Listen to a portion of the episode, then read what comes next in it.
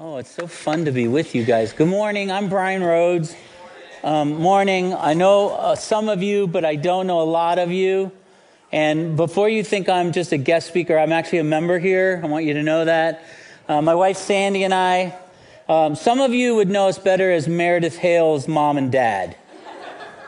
So that's okay. We like that name too. We're okay with that. And, um, and we've been here 10 years. In fact, we were talking to the cameras last week and we were trying to figure out how long we were here based on how long they were here, and they've been here a lot longer than we have. But we celebrate uh, 10 years. We love being here, and uh, we are missionaries with Awana. We're your missionaries, and we're so grateful that we can be a part of this family and the, and the work that gets done here as well as around the world. And um, so that's why we're gone a lot. Um, uh, in fact, I want to give a shout out to my friends that are streaming. I don't know who's in this service. Um, but I want to say hello because just in the last few months while uh, we've been traveling uh, in three different countries, I got to stream at the nine o'clock service. Uh, now, it wasn't nine o'clock for me, but it was nine o'clock in the morning here. And it was such a blessing to come in and be a part of the family and to get to uh, just be united with our church family and and uh, it, it, was great. Uh, I remember one. I was I was in Germany, and I think I'd missed a, a flight got canceled or something, and I was going to be there for like a 19 hour layover, and I was having a really bad attitude. Just being honest, I really was, and and it just really lifted me up and. I got to text Sandy and tell her I was listening in the nine o'clock service and what a blessing it was. So, so thank you, family. Thank you for those that are online. If you're ever sick or anything, don't think you can't come to church. Just get online. It was really worked well. Now, if you're not sick, come to church. But, but otherwise, get online. Was that a good? I, you know, I'm I'm a boomer, so I would say that just come to church. But um, anyway, we are so thankful that you're here, and. Um, this morning, um, we, we just have a great series that God, I think, is going to work through. And this is the first week. This is a three message series. It will actually end the third message on Christmas Eve. And uh, today is called First Response. It's, it, it's all about how, responses to Christmas. And today is first response, and it's the first responses of Zechariah. Now, not Zechariah the Old Testament, Zechariah the priest in the New Testament. That's what we'll be talking about. And then Mary and how they responded so, so much the same, but yet so different. And then next week, um, we'll be speaking, it'll be Michael actually, be talking about the shepherds and their response and what a curious response that was.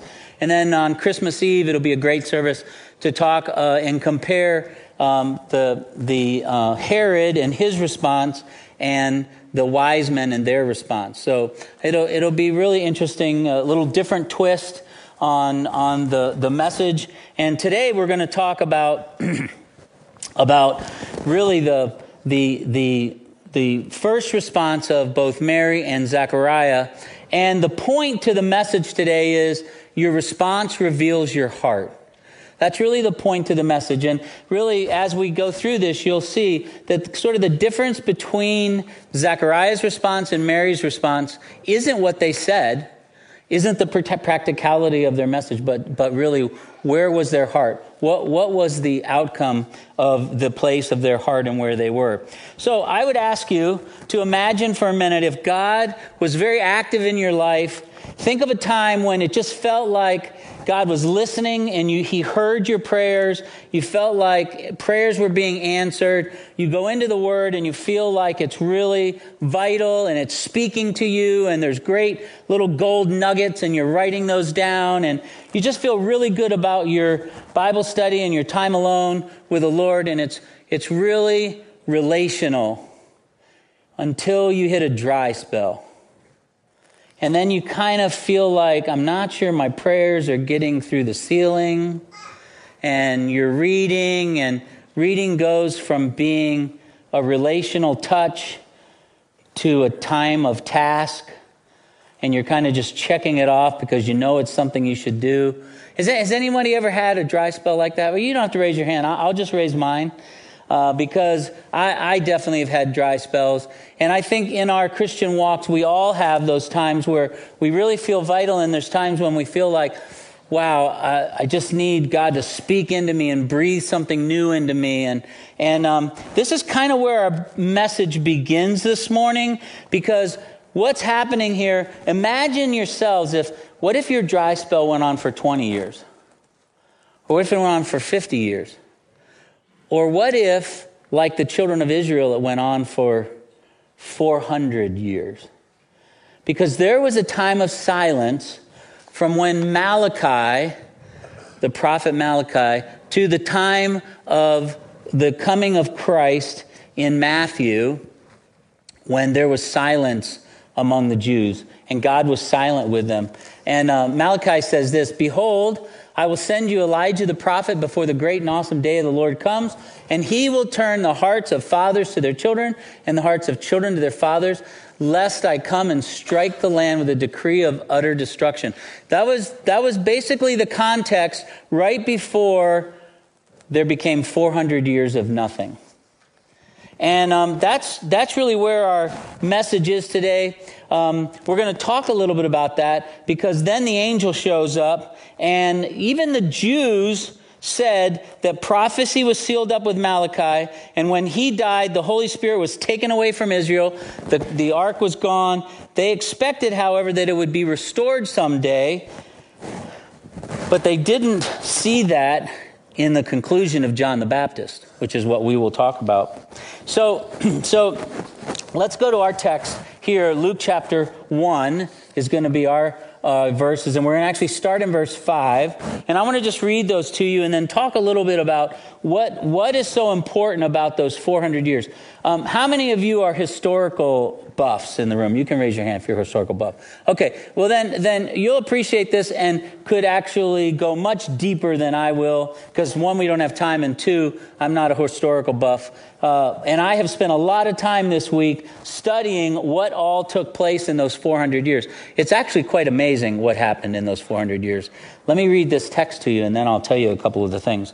In the days of Herod, king of Judea, starting in verse 5, Luke 1, there was a priest named Zechariah of the division of Abijah, and he had a wife from the daughters of Aaron, and her name was Elizabeth. And they were both righteous before God, walking blamelessly in all the commandments and statutes of the Lord, but they had no child, because Elizabeth was barren, and both were advanced in years. Now, this is a difficult time coming out of this 400 years. In fact, what's gone on? The majority of the Jews, as they've come through this 400 years, are just simply Jewish by name. Do you know anybody who is religious just by name? They're a Christian just because they were born into a Christian family. Or, or, or maybe they're Catholic because they were born into a Catholic family. Or maybe they're Jewish because they were just born into a Jewish family. That was very much the case in this very difficult 400 years and what came out of that. Many, there were many corrupt priests and said, they were saying at this time of Zechariah, coming into the New Testament, there were as many as maybe 20,000 priests which is why the day that Zechariah, he got the lottery, we'll talk about that in a minute, that they had to use a lottery for when a priest would come up. So imagine if Michael were a priest in this day, he might only get to preach once in his lifetime. It, it, was not unusual that this was Zechariah's day to go into the temple and burn the incense. It was really a pretty special day for him within that context. Lottery was used for yearly sacrifice, which is how Zechariah got there. Um, God hadn't spoken in 400 years. And you got to kind of ask the question was he really going to start now? I mean, why would he start now? At the end of the Old Testament, we read a minute ago that the Spirit of God had left with the temple. There was no Ark of the Covenant. And then some really crazy things happened during this time.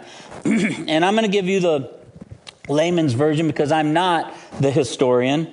But there was this, uh, well, first of all, get this, okay? Everybody knows about the Roman Empire, right? Do you know how big the Roman Empire was at the beginning of that 400 years? Okay, here's a little, t- it didn't exist. There was no Roman Empire at the beginning. It hadn't conquered anything. Do you know how big the Roman Empire was at the end of that 400 years? It had basically conquered the world. There wasn't anything left for Rome to conquer. right? Now, so Julius Caesar had conquered the world. Um, and now they owned the world. And there was this guy, he was a Greek. His name was Antiochus IV. He was a Syrian king. He took his own name, Theos Epiphanes, which means God manifested. So the Greeks had a way of doing that. You know, they wanted to consider themselves gods and goddesses, so they gave them godlike names. This, this guy was from Greece, and he came across in the early years of this 400 years, and he came across and was taking everything that he could. He went through Israel, took all of it, kept going, got to Egypt, and he got stopped. And he couldn't go any further. And so he got really upset and he went back to Jerusalem. And guess what he did in Jerusalem? He devastated the Jewish people. He, he slaughtered thousands of people in that process. It was a really dark day for the Jewish people. And then, if that wasn't enough, this same guy took pigs Okay, if you're a young kid, I'm sorry, uh, this is a little bit graphic, but I mean, it's, it's just, this is what it was. He took pigs and he went into the temple and he slaughtered these pigs in the temple and blood went everywhere. And he, he slaughtered pigs as a sacrifice to the gods and goddesses that he had put in place in the temple. And then he ordered everyone, priests and everyone that was still alive, to bow down and worship these gods. And if that wasn't enough, he made them eat the pork after they worshiped these gods. That's what was going on during this 400 years of silence and abomination. That's kind of ugly, isn't it? Well, one more thing for you historians. Then there was a Maccabean revolution. So there were some really tough Jewish people. I would think like if Matt Souls was Jewish, he would, this would be him. You know, he's just like a tough guy, right? Is he in here? See. Oh, yeah. Okay. Yeah. So he'd be a tough guy. So, so, so these Maccabeans, they decide to go against this king and they revolt and they win Jerusalem back. And, but it, it, it doesn't last long because they have to make a treaty with Rome because Rome is now in power in order for them to stay alive and not have another massacre. And so they make a treaty with Rome. And that's why a lot of people in the New Testament didn't like tax collectors. Because the tax collectors were the ones that worked within the Jewish population, taking the money to Rome. Okay, I'm just connecting a few dots for you. And, um, and so the Maccabean revolution resulted in the Romans building a temple once again for the Jews in Jerusalem, but it was just to appease the Jews that were there. It was never really a temple that they would want to use. So, no Holy Spirit, a world without God's influence, no church, no temple, Jews by name only, 400 long years. What do you think? Kind of exciting? Not really. So this now now so step in and think about this. This is where Zechariah the prophet in the New Testament is stepping into. So, so when you're kind of like being a little hard maybe on him for maybe not really having the faith that you think he'd have, we got to have some appreciation that this is where he's coming from. Zechariah and Elizabeth are good people. It tells us in the scripture. Go back one to that scripture for me. Um, uh, and it says uh, they were both righteous before God, walking blamelessly in all the commandments and statutes of the Lord. Um, of course, but they had no children. But Zechariah and Elizabeth, they were good people. They were walking in the ways of the Lord. Uh, in fact, some of the same words that were, are used uh, for David and having a heart after God. Um, after God's own heart. Similar words were used here for Zechariah and Elizabeth. He was a real priest, not a bribed one, like many that were um, filling um, their their place in the Jewish um, run Roman culture. And, um, and it, we find out that Zechariah had prayed for years that he and Elizabeth would have a child. And um, so there's 400 years of silence, and then they began praying for this child and that they would have a baby. Um, you know, it makes you kind of wonder I wonder when they stopped praying because they're old now. I wonder if he'd given up at some point his wife had finally grown too old to have children. He was too old, you know, and, and it makes you wonder, like, even in our own lives sometimes, when, when do we stop praying for something? Probably too soon. Probably we give up Because oftentimes our prayers are related to our expectations and not to God's timetable, right? I remember I, I often say this because I, I still don't, maybe this is something I'll ask God when I get to heaven, I don't know. But I always think about this. When Sandy and I were missionaries down in Florida with Awana, we had the whole bottom half of Florida, and that was, we had a couple hundred churches that had Awana, and we got to work with them and help them to reach kids and reach their community. And, but we had a real passion for Cuba. And Sandy and I both grew up in the 70s during the Mariel boat lift. And I mean, our, half of our high school class um, were were Cuban kids, and they came to Cuba not speak came to America not speaking English. It was a real cultural thing to bring a class together, and um, and so we grew up with that, and and we just loved Cuba. We always thought as missionaries, there's so many kids down in Cuba. Let's go see what we can do to help reach them. It's just 90 miles. You can get on a raft and just float over to Cuba. I don't recommend that. But it really is only 90 miles. And, um, and so it's only 90 miles away. Let's see what we could do to go, to go to Cuba and help them. Guess what? God never did that while we were missionaries in Florida. And I used to think, is it me? Because right after we left, the missionaries that were after us, guess where they went to? Cuba. And they were able to go, and now today there's hundreds of churches using Awana in Cuba, and we've been able to be there now and go and see it. But, but we were not the tools that God used for Awana to get into Cuba. And I always ask myself, I wonder why that would be. And you know what it was? It wasn't God's timing. And we have an example of that here. You see, they had a prayer, but it wasn't God's timetable. How often do we get upset about prayers that don't get answered because it just happens to not be within God's timetable. Another question would be to say, was God actually answering their prayer? Because the reality is, maybe God was answering Zechariah's prayer decades before, but because there was this guy named John who was going to have a job to do to be the forerunner of Jesus, he had to wait until somebody else was born. Think about this. How old is Elizabeth? We don't know. That's the right answer, okay? But let's just say she's in her 60s, okay? Because she's too old to have babies. So, so let's just say she's in her 60s. Now, we do know how old Mary was when, when, the, when Gabriel came to speak to her. She was 14. So you guys do the math. How old was Mary when Elizabeth would have been of childbearing age? Eh. She wasn't born. She wasn't born. So, so could God answer their prayers and knowing that John was going to be the forerunner to Jesus? When the timing was, John had to wait until Jesus would be coming, right? How often could that be true in our own prayers? That it's not that God doesn't want to answer it, it may just simply be that it's not his timetable yet. And we have a hard time waiting, don't we?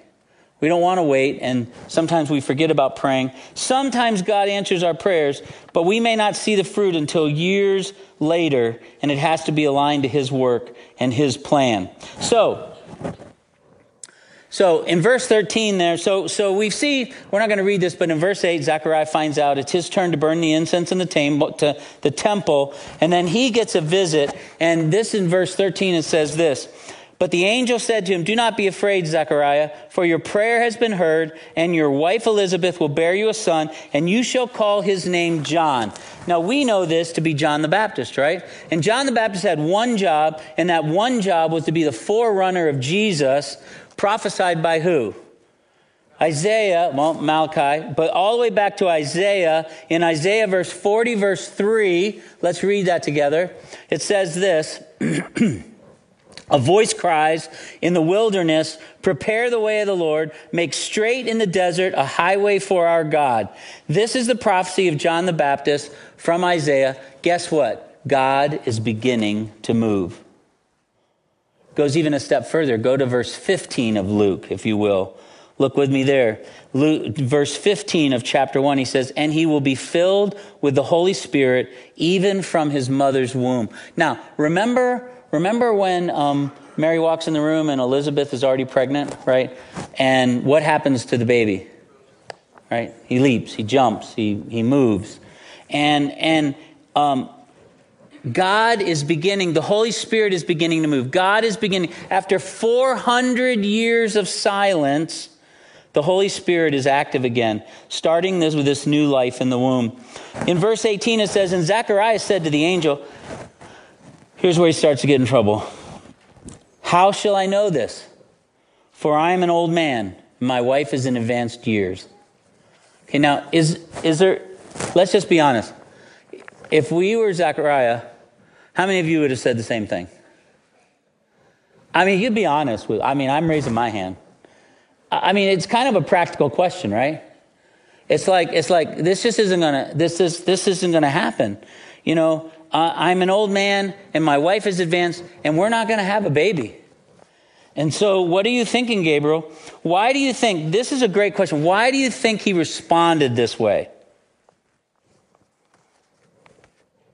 I'll give you a clue 400 years of silence. What are his expectations? If, if I was Zechariah, I would be thinking, well, God might do something someday. Now remember, he doesn't have everything laid out for him like we do, where we're beginning to see the Holy Spirit because John is being prophesied. We're beginning to see these things happen. He just has 400 years of experience where God is silent. And, and in many ways, Zechariah might be saying, well, God might do something, but it's probably not going to be in my lifetime. So even though he's excited about this day that he gets the lottery, he gets to go in and burn the incense, he gets this special visit from the angel Gabriel, he doesn't have a lot of reason to think that something exciting is about to happen. Maybe that's why, because it was the, every story he knew was 400 years old, where there was something great about God. Maybe it was simply too good to be true. How many of you ever had something that was just simply too good to be true? You got an answer finally, and it was just too good to be true. Now, if it comes from the world, it probably is too good to be true. But if it comes from the promises of God, it's not too good to be true. You can count on it. You can know that, but, but but Zechariah wanted more information. He wanted some deeper proof and understanding from the angel that how this impossible declaration would come to be that Elizabeth would have a baby. Or maybe finally, maybe he was just pragmatic about his job. You know, maybe it just wasn't necessary to have faith because this was just his job. And you know, I, I think, is it necessary in our culture today to have a lot of faith? It is for us as believers. Is it for an unbeliever? it really isn't. You know, you think about it, this is Christmas time. Um, next week, even more than this week, uh, families that are coming here to visit are going to start coming in to visit. How many of us have a family member in our in our family that hasn't come to Christ? They don't really go to church, but they're going to come and visit. And there may be a little bit of awkwardness there because you've been trying to help them understand how important a relationship with Christ is. But they're going to come to church. Why do they come to church? Is it because they believe? It's not because they believe. They come because maybe because you want them to come. They come maybe because they just think it's the right thing to do at Christmas time. They come, they're here, but it's not because of their belief. It's, it's because of their unbelief that they just think it's a good thing to do. And you know, I, it, it's interesting that in a way, this is what Zechariah was representing. Even though he was a righteous man before God, he was living in a religious rut and he had, he, he, he didn't have much faith because he didn't have experiences that gave him faith. We'll talk a little bit more about that. but first, let's talk about what happened. So, Gabriel in verse 19, and the angel answered him and said, I am Gabriel. How shall I know? Uh, I, the answer, I am Gabriel. I stand in the presence of God, and I was sent to speak to you and to bring you this good news. He says, I am Gabriel. Why did Gabriel need to introduce himself? He said, I stand in the presence of God. Why does he need to justify himself? I mean, let's think about this for just a second, you guys. Okay, where's Zechariah? And we're in the temple, and this angel just came to stand beside us. Are, do you, if we know it's an angel of God, are you going to want to ask him a lot of questions? I mean, I mean, Gabriel even says, I stand in the presence of God. I, I, I, would, I would start thinking maybe I don't want to ask questions anymore. But it's too late because Zechariah has already asked the questions. Maybe Zechariah has forgotten about God and his army of angels. Really, he's a priest. He should be the one looking for God to move. But he's caught in this rut because there's no prophets, no vision, no Holy Spirit, no miracles, nothing, even though this is life changing news from an angel who hung out with God regularly. Okay, just put a little note to self. If an angel comes to visit you, don't ask a lot of questions.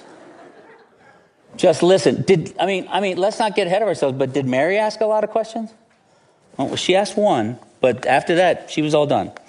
Um, So, what, is, what does Gabriel say in verse 20? He says, And behold, you will all be silent, and you will be unable to speak until the day that these things take place, because you did not believe my words, which we be, will be fulfilled in their time. You see, the verse tells us it's unbelief. We know that Zachariah's issue in his heart is unbelief. We don't know what his motive was. We can't say it was because he didn't have good expectations. We don't know why, but we know it is unbelief. That was the outcome. And so Gabriel helps Zechariah see the truth about his own heart. And he does him a favor. He actually makes him stop talking. And he didn't speak for the next nine months. If Zechariah could have spoken, what do you think he would have talked about? I mean, he probably might have talked about his experience with the angel, right? When he came out. What else would he talk about? He'd probably talk about, like, this is really kind of crazy that this angel says that me and Elizabeth, we're going to have a baby, right? So, really, Gabriel was probably doing him a favor so that he wouldn't speak out about his unbelief. But it does make you ask that question why his voice? Why didn't he give him a limp? Why you could say why didn't he give him bad hearing? But he was already an old man so he probably already didn't have great hearing anyway. Usually the ladies laugh at that one. For all of us older guys this hearing is starting to go. But he didn't take his hearing or we don't know that he took his hearing. We just know that he couldn't speak for nine months. We know that whatever his motives were he didn't have high expectations of what god might do and that was his heart. He was in a religious rut. He didn't, he, he, he based his life on current conditions. And, and it's a question we have to ask how are our expectations affected by current conditions? If we expect little, we may get little, right? If everything seems bad, then the world will be bad around us because that's how we see it. I remember Michael preaching a message not too long ago, oh, it's, it's been a while ago now, that the shade of the glasses that we wear have a lot to do with how we view the world. Could it have just been a lack of seeing God do anything in his lifetime? His discouragement, seeing the world and the violence, the oppression, all the people that had been killed, could it have been what the priesthood had come to? but Zechariah had to come out and address the people. And in verse 22, it says, He came out, he was unable to speak to them, and they realized that he had seen a vision in the temple, and he kept making signs to them and remained mute. And for the next nine months, Zechariah would remain mute until the birth of John. Makes us ask a question, maybe one you write down. What limits do we place on God? When we respond because remember our point our response reveals what? Our heart. Our response reveals our heart. When we respond, what kind of limitations do we put on God? Now, let's make a transition here because Gabriel has another mission. He's going to go and see somebody else. We could really spend our time all on Zechariah, but we need to compare this to Mary. And so Gabriel's second mission starts in Luke chapter uh, 1, verse 26. And it says, In the sixth month, the angel Gabriel was sent from God to a city of Galilee named Nazareth to a virgin betrothed to a man whose name was Joseph of the house of David. And the virgin's name was Mary. Okay, so this is six months later. Elizabeth is. Okay, the first the first service got that a little faster. Okay, Elizabeth. Yeah, it really happened. Elizabeth was pregnant, right? Does Mary know Elizabeth is pregnant? Mm, well, at the six months maybe, but what was Elizabeth doing for the first months of her pregnancy? She was hiding away. She was staying away. She didn't want people to know that she was pregnant. Not sure she knew how to handle that. And then, and then verses 28 through 33, I want to read these for you because they're such an important part of, of the, this text in Luke chapter 1. It says this, and he came to her and said, Greetings, O favored one, the Lord is with you. But she was greatly troubled at the saying and tried to discern what sort of greeting this might be. And the angel said to her, Do not be afraid, Mary, for you have found favor with God. And behold, you will conceive in your womb and bear a son, and you shall call his name Jesus. He will be great and will be called the Son of the Most High. And the Lord God will give to him the throne of his father, and he will reign over the house of Jacob forever, and of his kingdom there will be no end. Amen. Amen. There's a lot in this text, but I want to focus like a laser beam for this morning on Mary's response.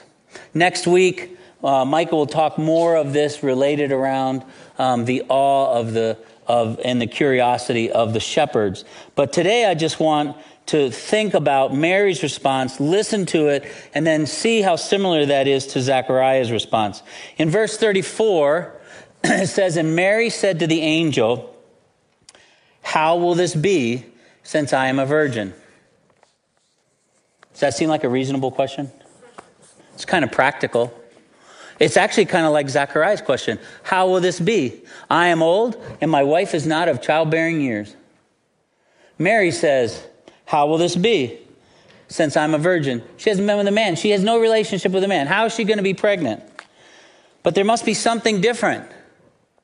Zechariah and Mary both gave similar responses to the promise made by God, but there's something different about Mary than Zechariah in their hearts. We don't know what's in their heart, right? I don't know what's in your heart. You don't know what's in my heart.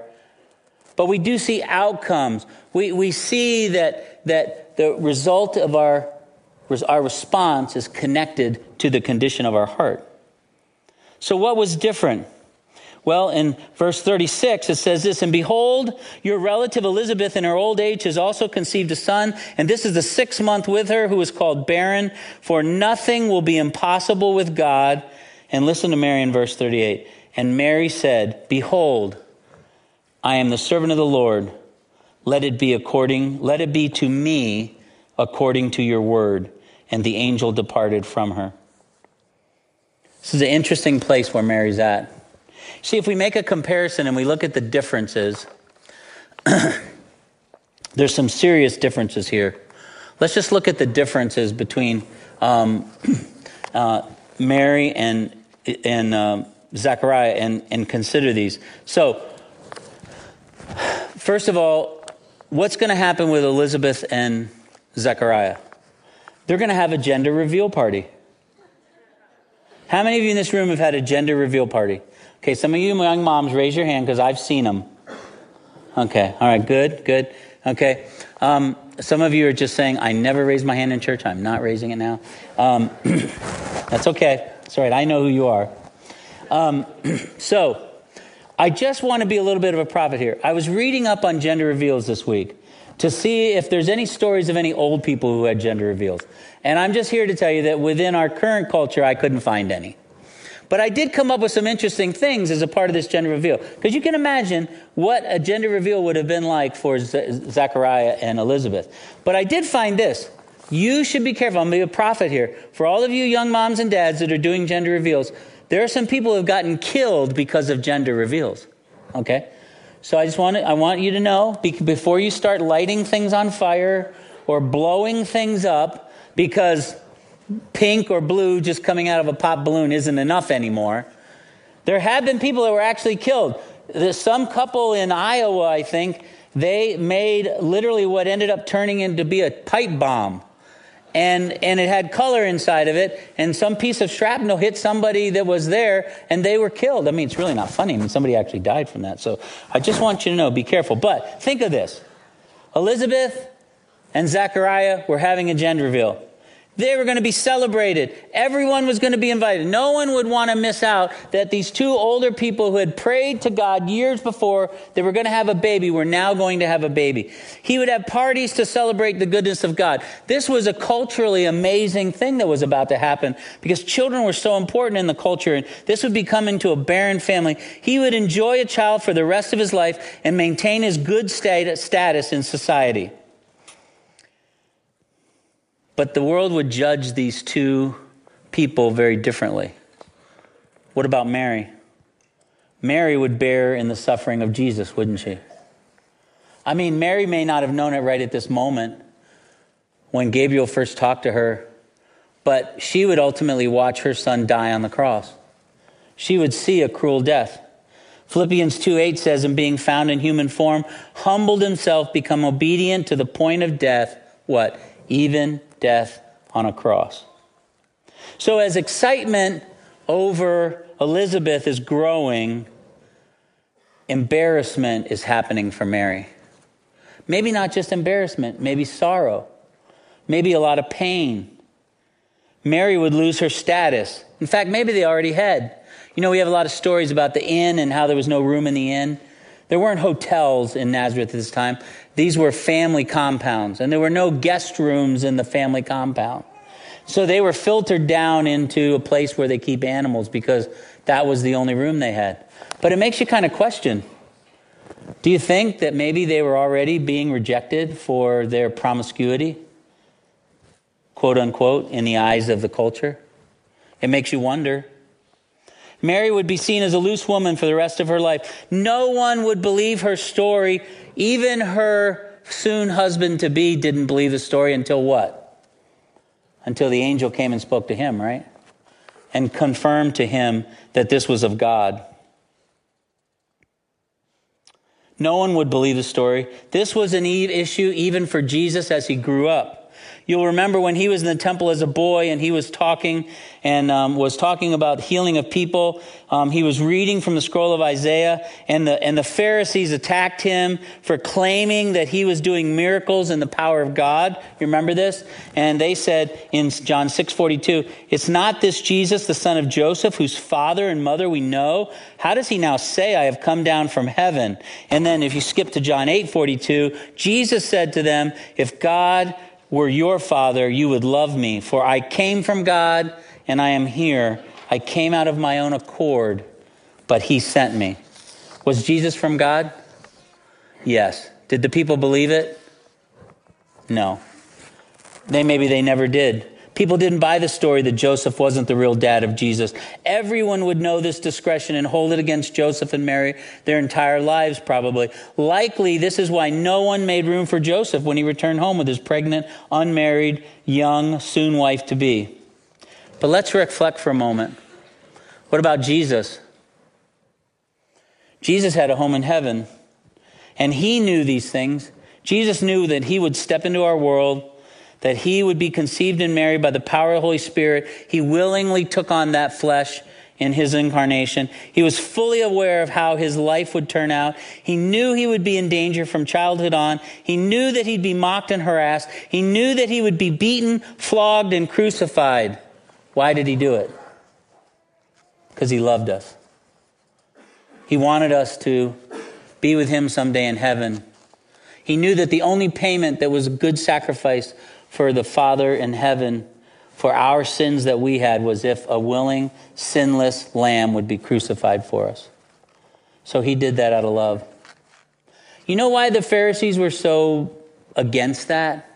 And why still today many of the Jews still don't see Jesus as a Savior?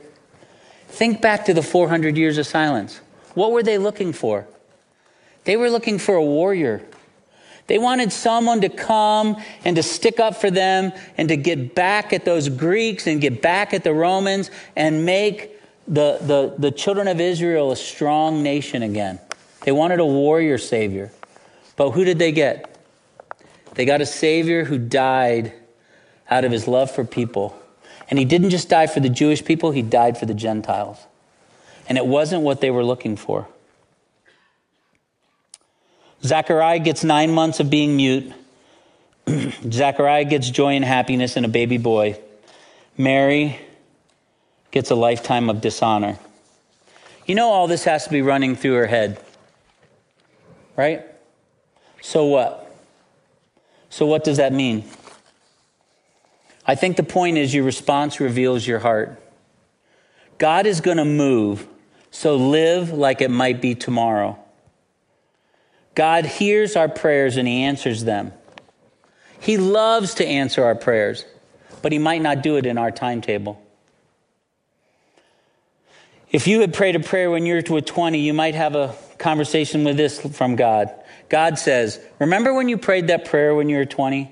And you say, No, I really don't remember that prayer now. God says, Well, I began answering that years ago. Don't forget the prayers that you send to me. I don't forget them. It really all comes down to what you think about verse 37, doesn't it? What is verse 7, 37? Let's say it together. For nothing will be impossible with God. Did Mary believe that? She did. She had to believe that in order for her to respond the way that she did. Did Zechariah believe it? Well, he should have believed it. He had all of the experiences to believe it as far as being a priest, but he had no experiences of God doing things in his life. Isn't that kind of interesting? You know, we hear a lot these days about, hey, let's let's let's uh, let's do more experiences in life. Let's let's stop with things in life and instead focus on more on experiences. That's a good thing, by the way, because what comes out of experiences? Values, uh, good good learning, um, that helps us to understand what are the important principles in our life. That's what, what comes out of things? Just a love for more things. But when we have experiences, and there was something very different about Mary's experiences than Zechariah's experiences. He was leaning on his experiences of old. Mary was leaning on her experiences that God could do anything and that nothing was impossible. Well, I ask you the question what do you believe God's faithful of? What can He do in your life and my life? I want to give you a, just a brief example. It's a little hard to talk about it actually, but uh, four years ago, um, after I, I, had had a heart attack about and had open heart surgery, about two two months later, um, we have six children. Our middle daughter, Melanie, um, she and her husband Drew, uh, they they called us up and they were crying, and we knew something was wrong and. And they had just been to the doctor at her 20 weeks and found out that they had a little boy. Um, his name would be um, um, Ezekiel, Timothy Ezekiel. We called him Baby Zeke. That he had been born and he was 20 weeks old, and he was he. I'm sorry, he had uh, he was in her womb, and he was 20 weeks old, and he was born without a brain. He had not developed a brain. And um, it was pretty devastating for them as a young couple, as you can imagine. And the culture of the day would say, you just abort the baby. Um, there's nothing that you can do. And I, I watched a young couple, never, they never wrestled with that. That was already a life principle of theirs. Um, but we watched a young couple wrestle with with what does this mean and, and, and how are we supposed to live our lives. And I was asking Melanie this week because I thought of this as it related uh, to, to how Zechariah responded or how Mary responded and how we respond when we think of these things. And it made me think, Melanie, how did you respond? What were you thinking? You know, if you were going to keep that baby to full term because that was their decision they were going to do, what were you expecting? And, and she told me, she said, Well, there, there was a part of me that really knew that if God wanted to, he could heal baby Zeke while he was in my womb in that last 20 weeks.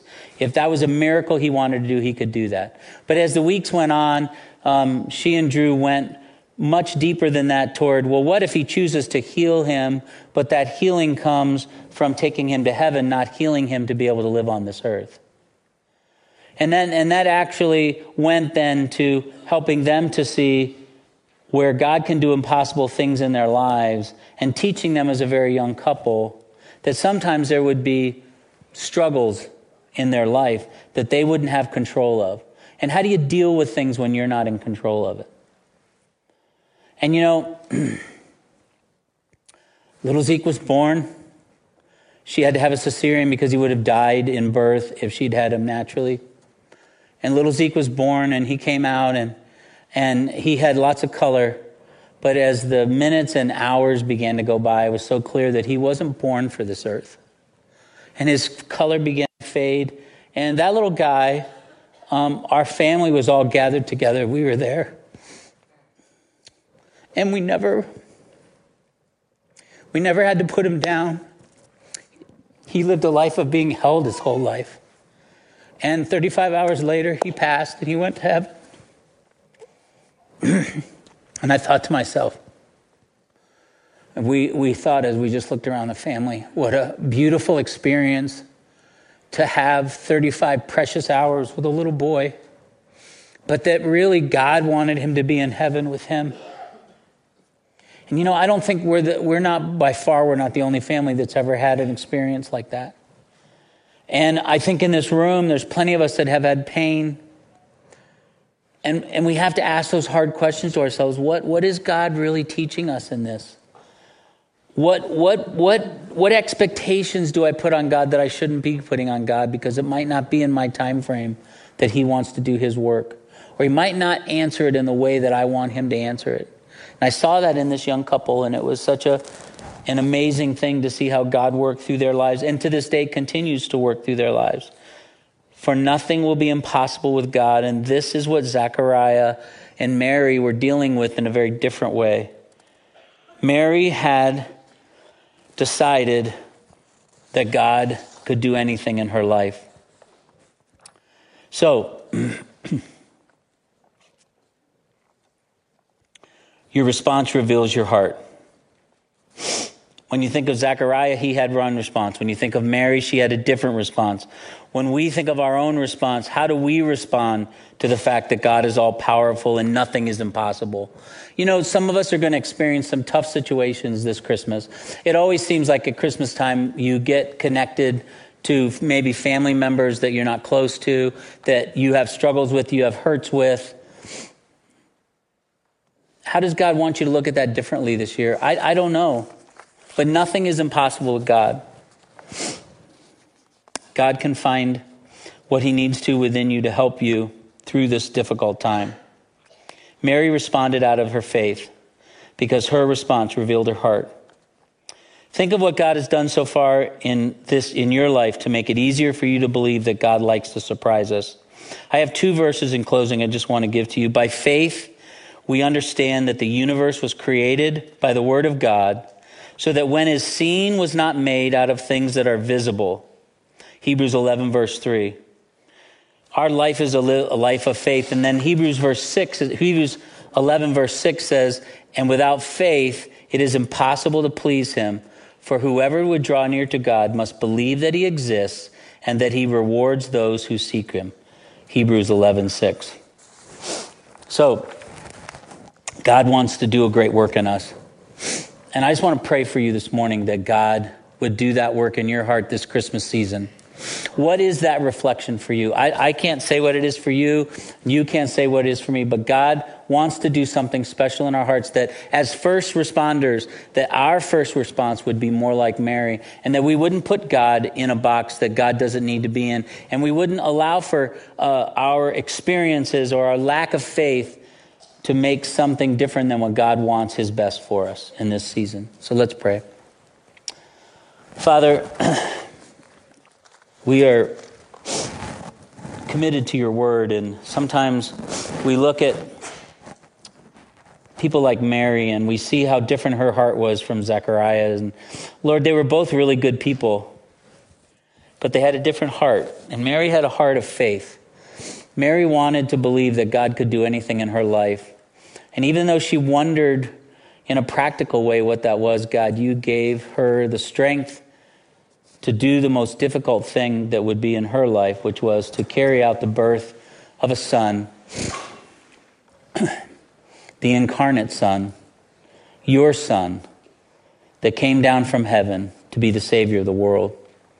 And Lord, I just pray in this season that we could be just a little bit like Mary, that our faith would be more like Mary's, that we in our practicality would see that with you, there's nothing that is impossible.